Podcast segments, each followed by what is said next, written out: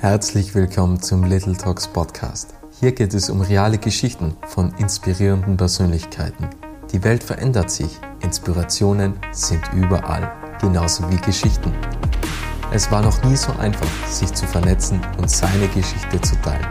Little Talks vermitteln 30-minütigen Interviews spannende Impulse, welche bewegen, zum Nachdenken anregen und Identifikationspotenziale schaffen. Das ist Little Talks. Mein Name ist Robert Bacher und mein heutiger Gast ist Laura Stöckler und sie ist Kletterin und sie ist der jüngste, die jüngste Podcast-Gästin, die bisher im Podcast war, denn sie ist erst junge, 21 Jahre alt, hat aber schon einige Erfolge zu verzeichnen, denn sie wurde Jugendweltmeisterin kombiniert 2017. Sie erreichte auch den, den ähm, 12. Platz bei der Weltmeisterschaft kombiniert 2018. Sie wurde Jugend-Europameisterin, auch im Jahr 2017. Also sie hat schon einiges erreicht und sie hat vor kurzem einen österreichischen Rekord im Speedklettern unterboten, sogar ihren eigenen, aber davor gab es noch ein intensives Battle mit einer anderen Kletterin. Und ich bin jetzt gespannt, was Laura alles zu erzählen hat und ich freue mich jetzt auf ein spannendes Gespräch mit ihr. Hallo Laura. Hallo, vielen Dank für die Einladung. Du bist mit acht Jahren bereits zum Klettersport gekommen. Wie war das damals? Also hast du gesagt, okay, mich interessiert der Sport oder wie kommt man dazu? Ähm, ich war schon mein ganzes Leben lang, solange ich denken kann, eigentlich fasziniert von dem Sport. Bin relativ früh auch schon damit in Berührung gekommen, weil meine Tante und mein Onkel sehr begeisterte Kletterer sind äh, mein Onkel war jahrelang der Physiotherapeut äh, vom österreichischen Kletternationalteam und war da immer auf die Wettkämpfe mit, hat mir regelmäßig Unterschriften von irgendwelchen berühmten Kletterern mitgebracht, hat mir mal sogar so ein Leibal mitgebracht, wo wirklich viele Unterschriften droben waren. Das habe ich dann immer ganz stolz getragen. Und die haben dann einmal eine Kletterweltreise gemacht, haben mir natürlich voll viele Fotos und Videos gezeigt und ich war immer schon voll begeistert. Und ähm, mit acht Jahren, das war damals 2007, ähm, haben ein paar Freundinnen von mir angefangen, dass sie in einem Kletterverein regelmäßig klettern gehen. Ähm, und dann habe ich mir gedacht, okay, probiere es auch mal. Die Freundinnen haben zum Großteil schon lang aufgehört mit Klettern und ich bin halt irgendwie dabei geblieben und mache es immer noch genauso mit der Begeisterung wie 2007. Warum bist du damals dabei geblieben? Weil es kann ja sein, wenn die Freundinnen abspringen, dass man sagt, okay, eigentlich mag ich auch nicht mehr, weil, weil dann eigentlich die Gruppe mehr oder weniger gar nicht mehr vorhanden ist. Warum hast du damals weitergemacht und war damals das Talent, das du besitzt, vorhersehbar? Oder war das dir damals schon anzuerkennen? Ähm, mir hat es einfach immer nur taugt, der Sport. Also ich habe gewusst, ich brauche irgendwas, wo ich meine Energie reinstecke. Äh, ich war auch sehr ein quirliges Kind. Mein Papa wollte zwar immer, dass ich Läuferin oder Radfahrerin werde, weil das einfach die Sachen sind, die ihm auch voll taugen und wo sich er auch voll auskennt, aber ich habe mich halt dagegen entschieden und habe gesagt, ich bleibe Kletterin. Ähm, wir waren dann trotzdem nur eine kleine Gruppe im, im Kletterverein und haben mich auch mit denen Leid voll gut verstanden. Und eben einfach gedacht, ja, ich möchte es weiterhin machen. Ich mache das, solange es mir Spaß macht. Und das ist eben immer nur der Fall. Und ähm, ich habe dann natürlich auch mal gescheit zum Trainieren angefangen, habe gesehen, okay, ich, ich bin ganz gut dabei, ich kann wirklich was erreichen und ja, das hat mir dann einfach den Ansporn gegeben, dass ich da weitermache. Aber war das damals noch als Hobby zu betrachten oder wolltest du da damals wirklich so die, die Beste unter Anführungsstrichen werden? Ähm, beides. Also es war natürlich hauptsächlich Hobby, ist es ja jetzt immer noch. Ähm, aber natürlich ist man als Kind teilweise schon ehrgeizig und denkt sich, okay, ich möchte es, wenn dann schon gewinnen, ich möchte schon gut werden. Und das war damals schon so. Und ich glaube, ich glaube, dass die meisten Leistungssportler auch in jungen Jahren schon ehrgeizig waren und schon gewusst haben, was sie erreichen wollen. Gab es für dich einmal den Moment am Anfang, wo du gedacht hast, okay, vielleicht sollte ich aufhören? Aus irgendeinem Grund, weil es vielleicht zu stressig war oder weil die Erfolge vielleicht am Anfang ausblieben? Gab es da mal so einen Moment? Ja, die hat es öfters gegeben, sogar die Momente. Ähm, meistens haben die aber Gott sei Dank nur sehr kurz angedauert. Ähm, ich glaube, das kennt jeder Sportler, einfach so Motivationstiefs. Äh, teilweise sogar grundlos, teilweise nach schlechten äh, Wettkämpfen, nach Misserfolgen. Ähm, ja, ich, ich könnte es jetzt gar nicht mal alle aufzählen, wahrscheinlich. Ähm, ich habe schon oft mit dem Gedanken gespielt, aber nie so wirklich ernsthaft jetzt gesagt, okay, ich will das nicht mehr, ich, ich habe genug von dem. Ähm, ich muss ja gestehen, dass letztes Jahr in der Corona-Situation die Motivation auch äh, nicht top war, sage ich jetzt einmal. Und ich habe das auch bei meinen Teamkollegen äh, beobachten können, dass wir alle so ein bisschen in ein Loch gefallen sind, weil wir natürlich auch am Anfang nicht gescheit trainieren haben können. Wir haben versuchen müssen, daheim fit zu bleiben, viel Ausgleichstraining zu machen und das war natürlich auch sehr schwierig, da motiviert zu bleiben und wirklich sagen, okay, ich schaue, dass ich trotzdem fit bin, weil wir halt nicht gewusst haben, wann dürfen wir wieder in die Kletterhalle, wann dürfen wir wieder Wettkämpfe klettern und für was machen wir das eigentlich alles noch. Aber ich bin froh, dass die Zeit auch vorbei ist. Wie bist du vor allem damals in den jungen Jahren mit den Motivationstiefs umge umgegangen? Weil man, glaube, in jungen Jahren, wenn man vielleicht noch gar nicht so die Erfolge hat, dann kann man ja recht schnell dazu verleitet werden, dass man sagt, eigentlich mag ich gar nicht mehr und das lasse ich jetzt einfach einmal. Also wie bist du damals mit dem umgegangen? Woher kommt die mentale Stärke? Ähm, ich muss sagen, ich habe immer relativ offen mit meiner Familie darüber geredet. Ähm, die haben mir Gott sei Dank immer auch gesagt, okay, wenn es dir nicht mehr Spaß macht, dann kannst du jederzeit aufhören. Also ähm, die haben mich da echt immer unterstützt und haben mir, sagen mir auch jetzt immer noch, wenn ich nicht mehr will und wenn ich nicht mehr beim, beim Heeresport vielleicht bin, dann äh, würden sie mich natürlich voll unterstützen. Dann können sie mir auch die Miete wieder zahlen und, und solche Sachen. Also da kriege ich echt voll die Unterstützung. Und ähm, irgendwie habe ich halt doch dann immer wieder den Weg zurück zum Spaß gefunden. Also der Spaß ist ja nie wirklich verloren gegangen. Es war nur oft so, dass ich mir gedacht habe, okay, ähm, das Training ist gerade voll anstrengend. Warum mache ich das eigentlich? Auch wie ich in die Schule gegangen bin und dann Oberstufe, äh, war es ziemlicher Stress, die Schule und das Klettern zu vereinen. Ähm, bin dann oft irgendwie vor der Schule aufgestanden, habe schon ein paar Klimmzüge gemacht, dann nach der Schule direkt weiter ins Training, habe im Bus essen müssen, Hausaufgaben machen müssen und das war oft richtig stressig. Und ich habe mir oft gefragt, warum mache ich das eigentlich? Aber dann ist mir immer wieder in den Kopf geschossen, hey, das ist eigentlich das, was ich gern mache, was ich vielleicht irgendwann einmal zu meinem Beruf machen möchte. Und äh, ja, die Motivation hat dann doch irgendwie gesiegt immer. Wann kamen so die ersten Erfolge bei dir? Ähm, die kamen eigentlich so schleichend. Also 2013 bin ich das erste Mal ins Jugendnationalteam gekommen ähm, da habe ich dann schon ein paar nationale Erfolge gehabt, also habe so Austria Cups oder äh, Staatsmeisterschaften schon in meiner Kategorie, in meiner Altersklasse gewinnen können. Aber international eigentlich erst so mit äh, 17, 16, 17 würde ich jetzt sagen. Ähm, da habe ich dann einmal Jugend-Europa-Cups gewonnen und den größten Erfolg habe ich dann eben 2017 gehabt, wo ich Jugendweltmeisterin in der Kombination worden bin. Und auch Europameisterin, oder? Das war auch im selben ja, genau. Jahr. Ja, genau, ja. ja, war das gleiche Jahr. Was hast du da damals gedacht? Weil wenn man mal so weit oben ist, also bei der Jugendweltmeisterschaft, weiter geht es ja nicht mehr. Also zumindest im Jugendbereich nehme ich an. Also man ist ja da irgendwie an der Spitze. Wie ist es dir damals damit gegangen? Also hast du das irgendwie realisieren können oder was kommt danach? Also man ist auf Platz 1 mehr oder weniger? Boah, ja, es war sehr sehr schönes Ereignis, äh, vor allem weil es in Innsbruck war. Also meine ganze Familie war da, meine Freunde waren da und Heimjugendweltmeisterschaft ist natürlich was ganz Besonderes. Und ähm, ich habe mich eben so gefreut damals, dass das in der Kombination war, weil ich wirklich alle drei Disziplinen voll trainiert habe. Ich habe geschaut, dass ich wirklich in allen drei Disziplinen gut dabei bin.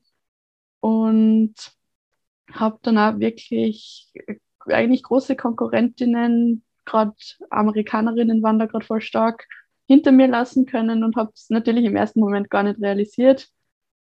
ähm, habe mich dann aber umso mehr gefreut. Und äh, das war schon, glaube ich, das vorletzte Jahr, wo ich nur in der Jugend war. Das heißt, äh, ihr Plus danach kommt dann meine Erwachsenenkarriere. Ähm, habe mir zum Ziel gesetzt, dass sie bei den Erwachsenen dann auch gut abschneidet und dass sie einfach so den Sprung vom Jugendteam ins Erwachsenenteam gut meistern kann. Und äh, ich glaube, das ist mir nicht so schlecht gelungen. Also da kam ja dann der zwölfte Platz, oder? Da kam ja dann genau, der zwölfte ja. Platz zustande. Ja. Hattest du irgendwie so das Gefühl, dass, dass es nach dem Sieg, also nach dem Weltmeistertitel und nach dem Jugendtitel, dass es so ein Game Over, äh, oder nach dem Europameistertitel, so muss man sagen, dass es so eine Art Game Over ist, weil man, weil dann gibt es ja eigentlich kein Ziel faktisch gesehen mehr. Also natürlich dann in der Erwachsenenkarriere, aber wenn man im Jugendbereich alles abräumt, dann könnte man ja einfach sagen, okay, das Spiel ist jetzt vorbei. Oder wie ging es dir damals?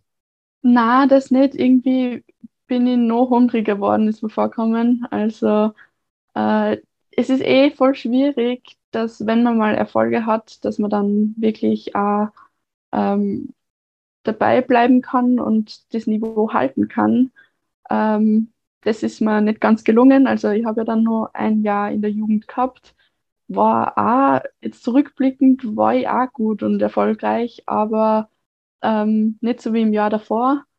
Und das war schon teilweise richtig schwierig für mich, weil ich eben dann fast ein bisschen verwöhnt war von den zwei großen Erfolgen und dann eben versucht habe, da anzuknüpfen und mir das eben nicht ganz gelungen ist. Also das ist schon auch schwierig, wenn man mal erfolgreich ist, dass man dann nicht gleich fast ein bisschen abhebt oder ähm, ein bisschen verwöhnt ist eben und dann glaubt, dass das jetzt an der Tagesordnung steht, dass man bei jedem Wettkampf jetzt so gut abschneiden wird. Und wie wird da miteinander umgegangen bei so Wettbewerben? Also gibt es da Freunde dann, wo man gut auskommt mit den, mit den Konkurrentinnen oder ist da alles hart und verbissen und man redet gar nicht miteinander? Und vor allem, wie war dann der Sprung ins, in die Erwachsenenkarriere? Also da ist man ja dann relativ jung oder du warst halt dann relativ jung. Wie wurdest du da wahrgenommen? Oder gibt es da irgendwelche Wortgefechte am Anfang vom, vom Turnier oder vom, vom Wettkampf? Oder wie, wie sieht das aus? Wie kann man sich das vorstellen? Das finde ich eigentlich das Schöne am Klettern, dass das alles so ein, ein, ein, eine gemeinsame Sache eigentlich ist und dass es nur sehr, sehr selten irgendwelche Wortgefechte oder irgendwelche Feindlichkeiten unter den Teamkollegen, aber auch mit anderen Nationen ist. Ähm, es werden die Routen und die Boulder eigentlich immer gemeinsam besichtigt, auch nationenübergreifend. Ähm, es wird einfach da werden verschiedene Lösungen ausgetauscht, ähm, weil man auch weiß, dass man da auch selber profitieren kann davon. Und ähm, das finde ich an der Sportart eigentlich auch so faszinierend, weil ich habe jetzt gerade einen Trainer, der eigentlich aus dem Skisprung kommt, der war Skispringer und der hat gesagt, bei dem war das noch ganz anders. Die haben früher alles versucht, irgendwie die anderen Athleten oder die Konkurrenten äh, aus dem Konzept zu bringen und sie irgendwie zu verwirren und äh, ja, ihnen irgendwie Sachen davor zu sagen, die sie irgendwie zu denken bringen und dann ablenken. Und das ist im, im Klettersport überhaupt nicht so. Und der war da irgendwie ganz schockiert, dass er gesagt hat, okay, ähm, bringt sie die Konkurrenten nicht irgendwie vorher ein bisschen aus dem Konzept oder werft sie denen nicht entweder böse Blicke zu oder sagt irgendwas Komisches oder so. Und ich habe dann eh gesagt, na, da wird bei uns niemand auf die Idee kommen. Und das finde ich eigentlich das Faszinierende am Klettern, dass das wirklich so ein gemeinsamer Sport ist. Und gerade im Training, gerade im Bouldern ist es einfach ein gemeinsames Bouldern. Äh, eh im Speed jetzt da, dass man da einfach schaut, dass man gemeinsam irgendwie an Lösungen kommt, dass man von den anderen was lernen kann. Und das macht einfach viel mehr Spaß als irgendwie ein isoliertes Einzeltraining. Ich muss zugeben, dass ich mich im Klettern überhaupt nicht auskenne, aber wie bereitet man sich da auf einen Wettkampf vor? Schaut man, okay, wer tritt noch an und analysiert dann auch die, die Konkurrenten und Konkurrentinnen oder wie kann man sich das vorstellen? Oder schaut da jeder nur auf sich selbst? Ähm, teils, teils. Also ich versuche immer, dass ich mich nicht so viel informiere vorher, gerade jetzt im Speed ist es halt doch so, dass die Zeiten so messbar sind, dass ich wirklich weiß, okay, ähm, die Chinesen haben gerade ungefähr die Zeiten, weil es gibt ja immer nationale Wettkämpfe und die Ergebnisse kann man ja nachschauen. Äh, oder auf Instagram kriegt man natürlich auch viel mit, wie so die Zeiten gerade sind.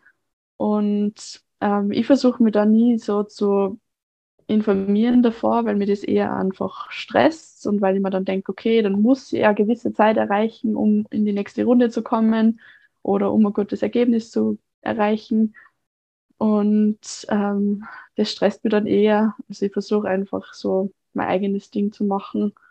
Und ähm, innerhalb vom Team äh, hat man natürlich auch direkte Vergleiche. Also wir sind ein relativ kleines Speed-Team. Wir sind jetzt äh, vier Leute, trainieren alle in Innsbruck. Und da hat man natürlich jeden Tag eigentlich so den direkten Vergleich. Was aber meistens, sage ich jetzt einmal, ganz fein ist, weil man eben ähm, dadurch gepusht wird.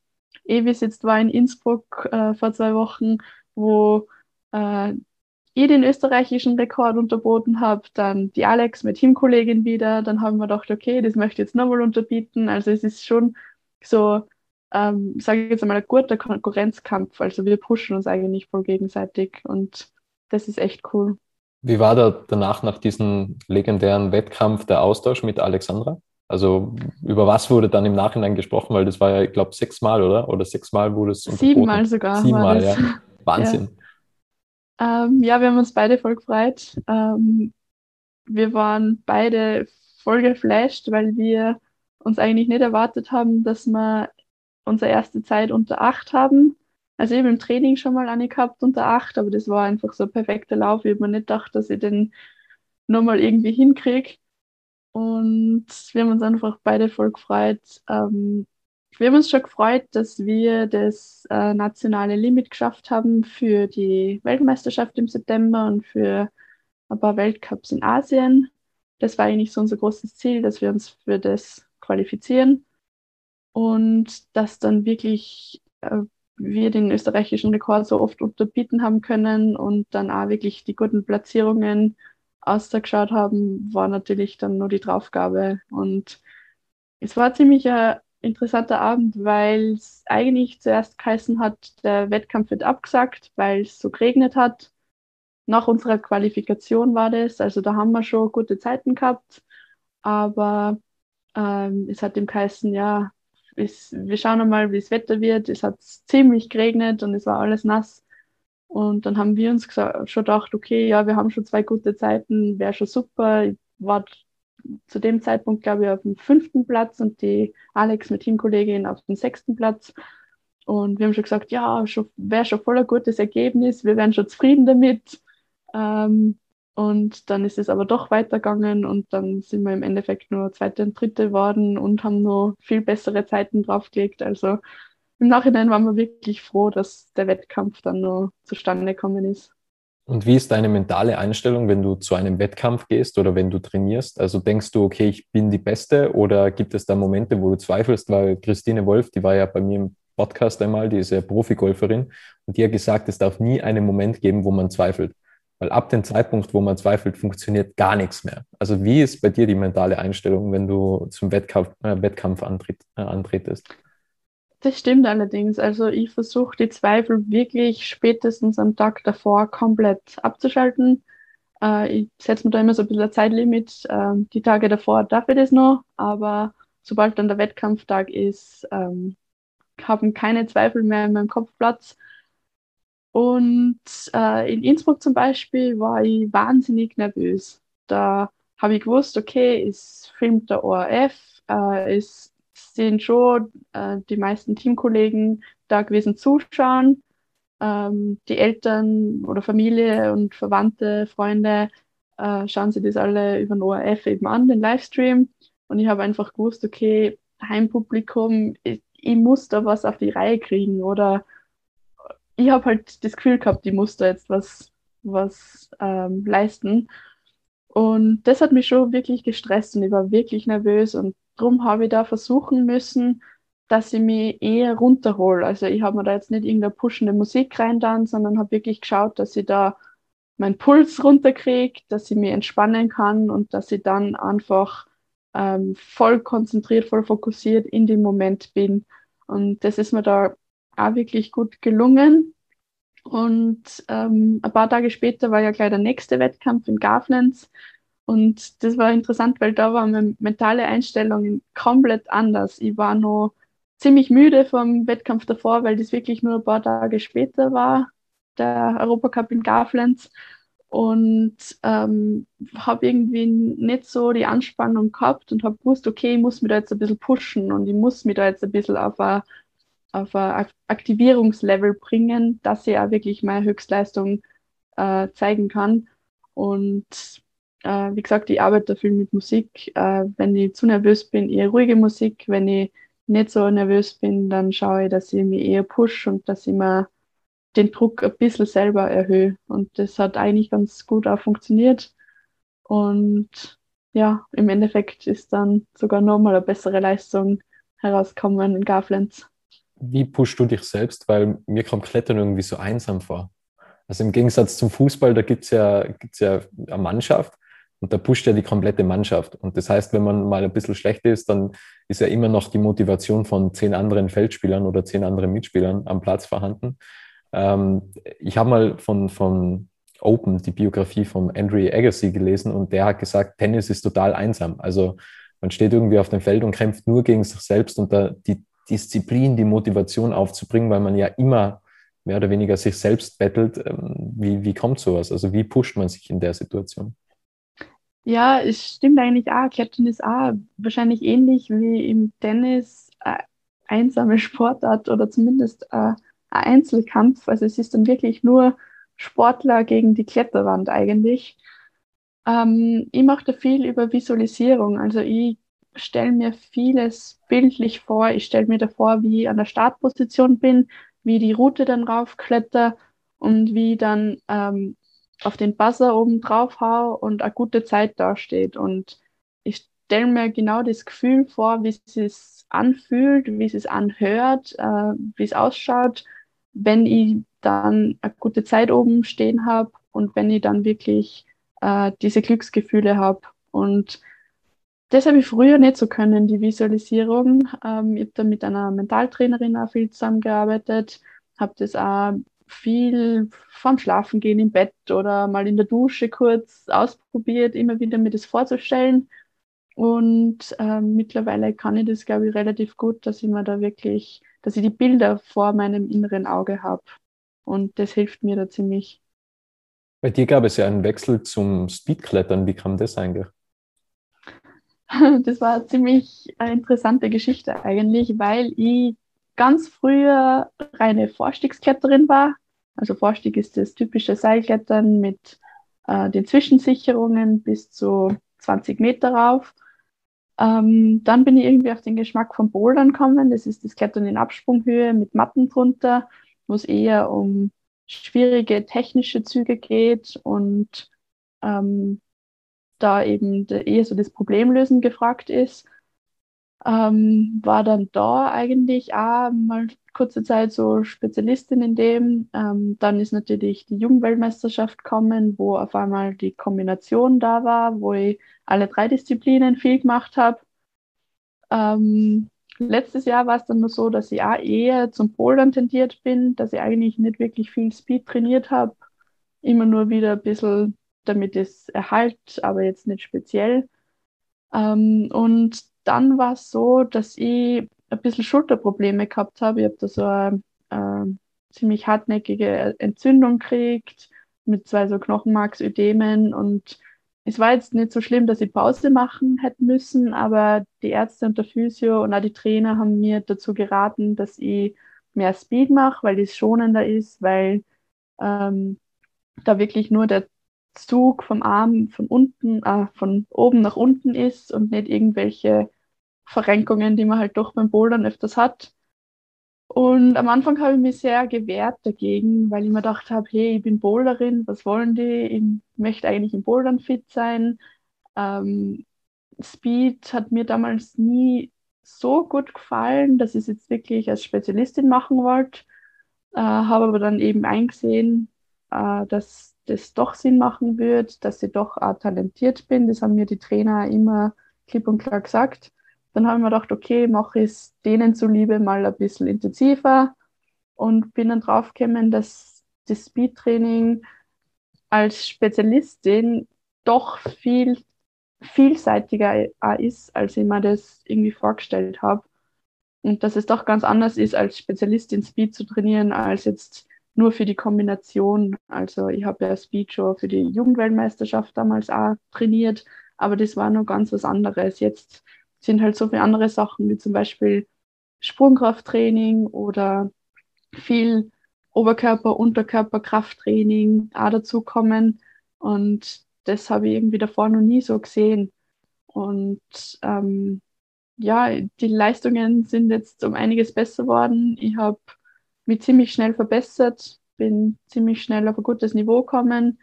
Und natürlich, auch wenn die Erfolge da sein, ist natürlich die Motivation auch hoch. Das brauche ich, glaube ich, niemandem sagen, dass je besser man ist, umso mehr gefällt es einem auch. Aber ich bin eben auch drauf gekommen, dass die Disziplin auch wirklich eben vielseitiger ist und auch sehr viel Spaß macht.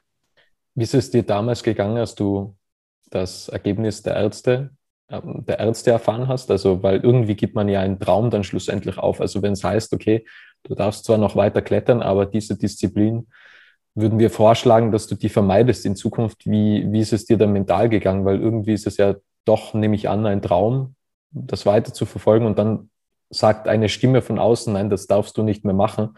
Und äh, übertragen gesagt, gibst du dann sozusagen deinen Traum aufgrund einer Verletzung auf? Wie, oder eine Disziplin, wie ist es dir damals gegangen damit? Ja, es war letzte Saison, wie ich es vorher schon angesprochen habe, generell auch schwierig für mich. Durch Corona habe ich die Motivation ein bisschen verloren. Ähm, war dann auch nicht so fit im Bouldern. Es waren dann drei so nationale Wettkämpfe. Da habe ich einfach gemerkt, okay, irgendwie kann ich gar nicht so mithalten. Also ich muss jetzt entweder wieder viel mehr trainieren im Bouldern oder irgendwas verändern. Ähm, und dann war eben das mit der Schulter und dann habe ich mir gedacht, okay, eigentlich ist jetzt genau der Zeitpunkt der richtige für eine Veränderung. Und dadurch, dass wirklich die Trainer einstimmig gesagt haben, probier es mal, du hast Talent im Speed, probier es mal, das mehr zu trainieren und probier es mal für ein paar Monate und wenn es dir danach überhaupt nicht mehr taugt, dann kannst du damit abschließen. Und das war irgendwie so meine Motivation, dass ich gesagt habe, okay, ähm, ich werde mich da jetzt einmal ziemlich äh, rein nerden, sage ich jetzt mal, oder viel trainieren in diese Disziplin und habe mir da ein Zeitlimit gesetzt und habe gesagt, okay, wenn es mir bis dorthin nicht taugt, dann höre einfach komplett damit auf und, und mache das nie wieder. Und zu dem Punkt ist es halt dann doch nicht gekommen, weil es mir doch gleich mal taugt hat. Äh, mir hat das Umfeld voll, voll gefallen. Äh, ich bin jetzt auch voll oft im Olympiazentrum. Da trainiert man mit anderen Sportlern und äh, bin eigentlich relativ gut aufgenommen worden, auch im Speed-Team. Und ähm, dann bin ich irgendwie drauf gekommen, hey, es ist doch ganz cool und es taugt mir doch voll und das möchte ich doch irgendwie weitermachen. Und ja, jetzt bin ich da, wo ich bin. Wie viel Zeit investierst du eigentlich ins Training in der Woche? Weil du hast ja auch einen Beruf und du studierst auch noch nebenbei. Also ist wahrscheinlich alles ziemlich durchgedaktet, aber wie viel Zeit nimmt dann das ganze Training in Anspruch? Ähm, ja, also mein Beruf ist ja das Klettern. Also ich bin Herrensportlerin. Da äh, kriegen wir monatliches Gehalt, das wir trainieren. Also da ist unsere Dienstzeit genau das Training, das wir eh tagtäglich machen. Und ähm, so eine durchschnittliche Trainingswoche hat bei mir, ich sage jetzt einmal, zwischen 20 und 25 Stunden. Ähm, ich mache an den meisten Tagen eine doppelte Trainingseinheit, sprich am Vormittag eher in der Kletterhalle, am Nachmittag eher im Olympiazentrum für Krafttraining oder Sprungkrafttraining oder solche Sachen. Ähm, und zusätzlich dazu kommen halt dann nur so Sachen wie Ausgleichstraining, Physiotherapie, Massage, Mentaltraining und die ganzen Sachen.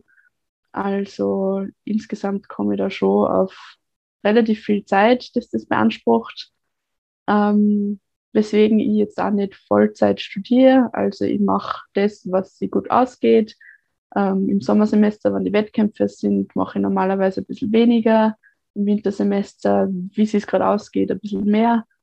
Und stress wieder einfach nicht während während dem Klettern, dass ich da jetzt voll viel im Studium weiterbringe. Und wie sieht die Zukunft bei dir aus? Also was sind die nächsten Ziele? Was sind die nächsten Etappen, Meilensteine, was du erreichen möchtest oder was dir bevorsteht? Also diese Saison äh, ist jetzt nur die WM im September, die ist in Moskau. Und dann danach im Oktober noch vier Weltcups äh, in Asien, zwei in China, einer in Korea und einer in Indonesien. Da werden wir auf jeden Fall viel unterwegs sein. Ähm, und ich möchte einfach jetzt, so, so leicht es klingt, an die Ergebnisse von jetzt ein bisschen anknüpfen oder an den Zeiten vor allem auch. Ähm, ich möchte schauen, dass ich eben viele Zeiten unter 8 Sekunden habe ähm, und dass ich mich auf die Wettkämpfe jetzt einfach optimal vorbereiten kann. Und so längerfristig gesehen, ähm, natürlich hat man irgendwie auch Paris 2024 im Auge da da das erste Mal Speed als Einzeldisziplin auch, äh, angeboten wird und da eine Medaille vergeben wird, weil heuer in Olympia ja wirklich nur die Kombination aus allen drei Disziplinen olympisch ist und eben 2024 dann die Chancen einfach auch besser sind. Ähm, das ist natürlich so im Hinterkopf und so ein, ein Riesentraum, glaube ich, von jedem Sportler mal bei Olympia dabei zu, zu sein. Und äh, ja, ich lasse das einfach auf mich zukommen, versuche mich bestmöglichst vorzubereiten die nächsten Jahre und sehe dann eh, was rausschaut. Glaubst du, dass Klettern in den nächsten Jahren noch beliebter wird? Weil jetzt sind sie ja, glaube ich, zum allerersten Mal olympisch, oder? Ja, äh, ich glaube auf jeden Fall, dass sie da nur einiges tun kann. Ähm, Klettern hat in den letzten Jahren schon richtig geboomt. Äh, das merkt man alleine dadurch, wie viele neue Kletterhallen gebaut werden, wie das immer populärer wird und dadurch halt auch, dass das jetzt olympisch worden ist, heuer das erste Mal, ähm, kriegt es einfach viel mehr Aufmerksamkeit. Die Leute lernen auch, sich besser im Klettern auszukennen. Ähm, es hat mittlerweile auch schon äh, mehrere Übertragungen gekriegt, im ORF, was halt vor ein paar Jahren überhaupt nicht der Fall war. Und deswegen glaube ich, dass je mehr Leute das kennenlernen und je mehr Leute da irgendwie auch vielleicht selbst ein bisschen auf den, auf den Geschmack kommen vom Klettern, ähm, umso beliebter wird es noch und umso bekannter wird es dann auch noch. Ich habe noch eine letzte Frage an dich. Was möchtest du noch sagen? Puh, also ähm, eh eigentlich, was ich gerade gesagt habe, probiert es aus, das Klettern. Es ist wirklich eine super Sportart. Äh, es gibt eigentlich mittlerweile in ganz Österreich und natürlich auch in den anderen Ländern äh, sehr viele Kletterhallen, wo man das ausprobieren kann. Da gibt es viele Kletterkurse, wo man sichern, richtige Klettertechnik und alles Mögliche lernen kann. Ähm, die meisten Leute, die ich kenne, die angefangen haben zum Klettern, sind sofort von dem Virus infiziert worden und ähm, vom Kletterfieber gepackt worden und ähm, klettern regelmäßig, machen das als Ausgleich, zum Spaß oder wirklich als Training. Und man kann wirklich sehr davon profitieren. Also es ist eine sehr eine ganzheitliche Sportart. Man braucht Oberkörper, Unterkörper und vor allem auch den Kopf. Und man kann wirklich viel daraus lernen. Also probiert es aus. Was fasziniert dich am meisten beim Klettern oder was, was ist das Bewegendste daran? Ähm, für mich persönlich eigentlich so das Gefühl, wenn man es geschafft hat, wenn man oben ist. Hm. Ähm, Gerade im Vorstiegsklettern, wenn man die 20 Meter oder sogar mehr erreicht hat, wenn man ganz oben ist, dann runterschaut und weiß, okay, man hat es geschafft. Beim Speedklettern natürlich auch, wenn dann wenn man oben ist und eine gute Zeit erreicht hat und beim Bouldern genauso einfach, wenn man am oberen Ende der Wand angelangt ist, das ist einfach ein super Gefühl. Also an alle Zuhörer und Zuhörerinnen, ihr habt es gehört, die Laura sagt, fangt Klettern an. Liebe Laura, vielen, vielen Dank für deine Zeit. Viel Erfolg weiterhin, viel Erfolg bei deinen Wettkämpfen und weiterhin auch beim Training. Und danke an alle, die da draußen zugehört haben. Danke, hat mich gefreut. Schön, dass du den Podcast bis zum Ende angehört hast. Wenn dir diese Folge gefallen hat, kannst du den Podcast gerne abonnieren.